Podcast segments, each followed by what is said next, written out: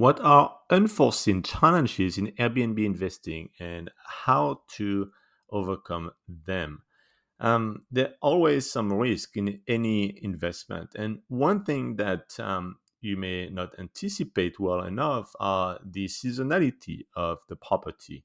And those uh, will be seen as challenges, especially when you start renting the first six, 12 months and you don't make as much money. So to overcome it, you can certainly try to be less optimistic because one of the key uh, reason people would fail at Airbnb investing is excessive optimism. You just think, hey, it's a great place, it's by the beach, I'm going to buy it for 1.5 million, I make tons of money.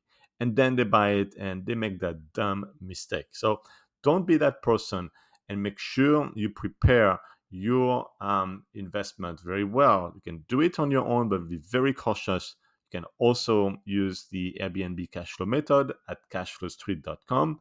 But it's up to you. You can certainly try to do it on your own, or if you have friends that can advise you, but be very, very cautious. So that's certainly unforeseen challenge is not forecasting well enough the profitability and being exposed to the seasonality of the Airbnb. There's going to be some low season and maybe the low season is zero. Maybe it's totally empty like in a ski resort.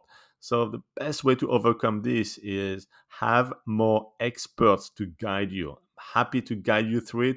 If you want to work with somebody else that's totally fine with me. But it's a big decision when you buy a property and you don't want to be surprised with a much lower profit that you expected and losing money. As warren buffett said rule number one don't lose money. Rule number two, remember rule number one.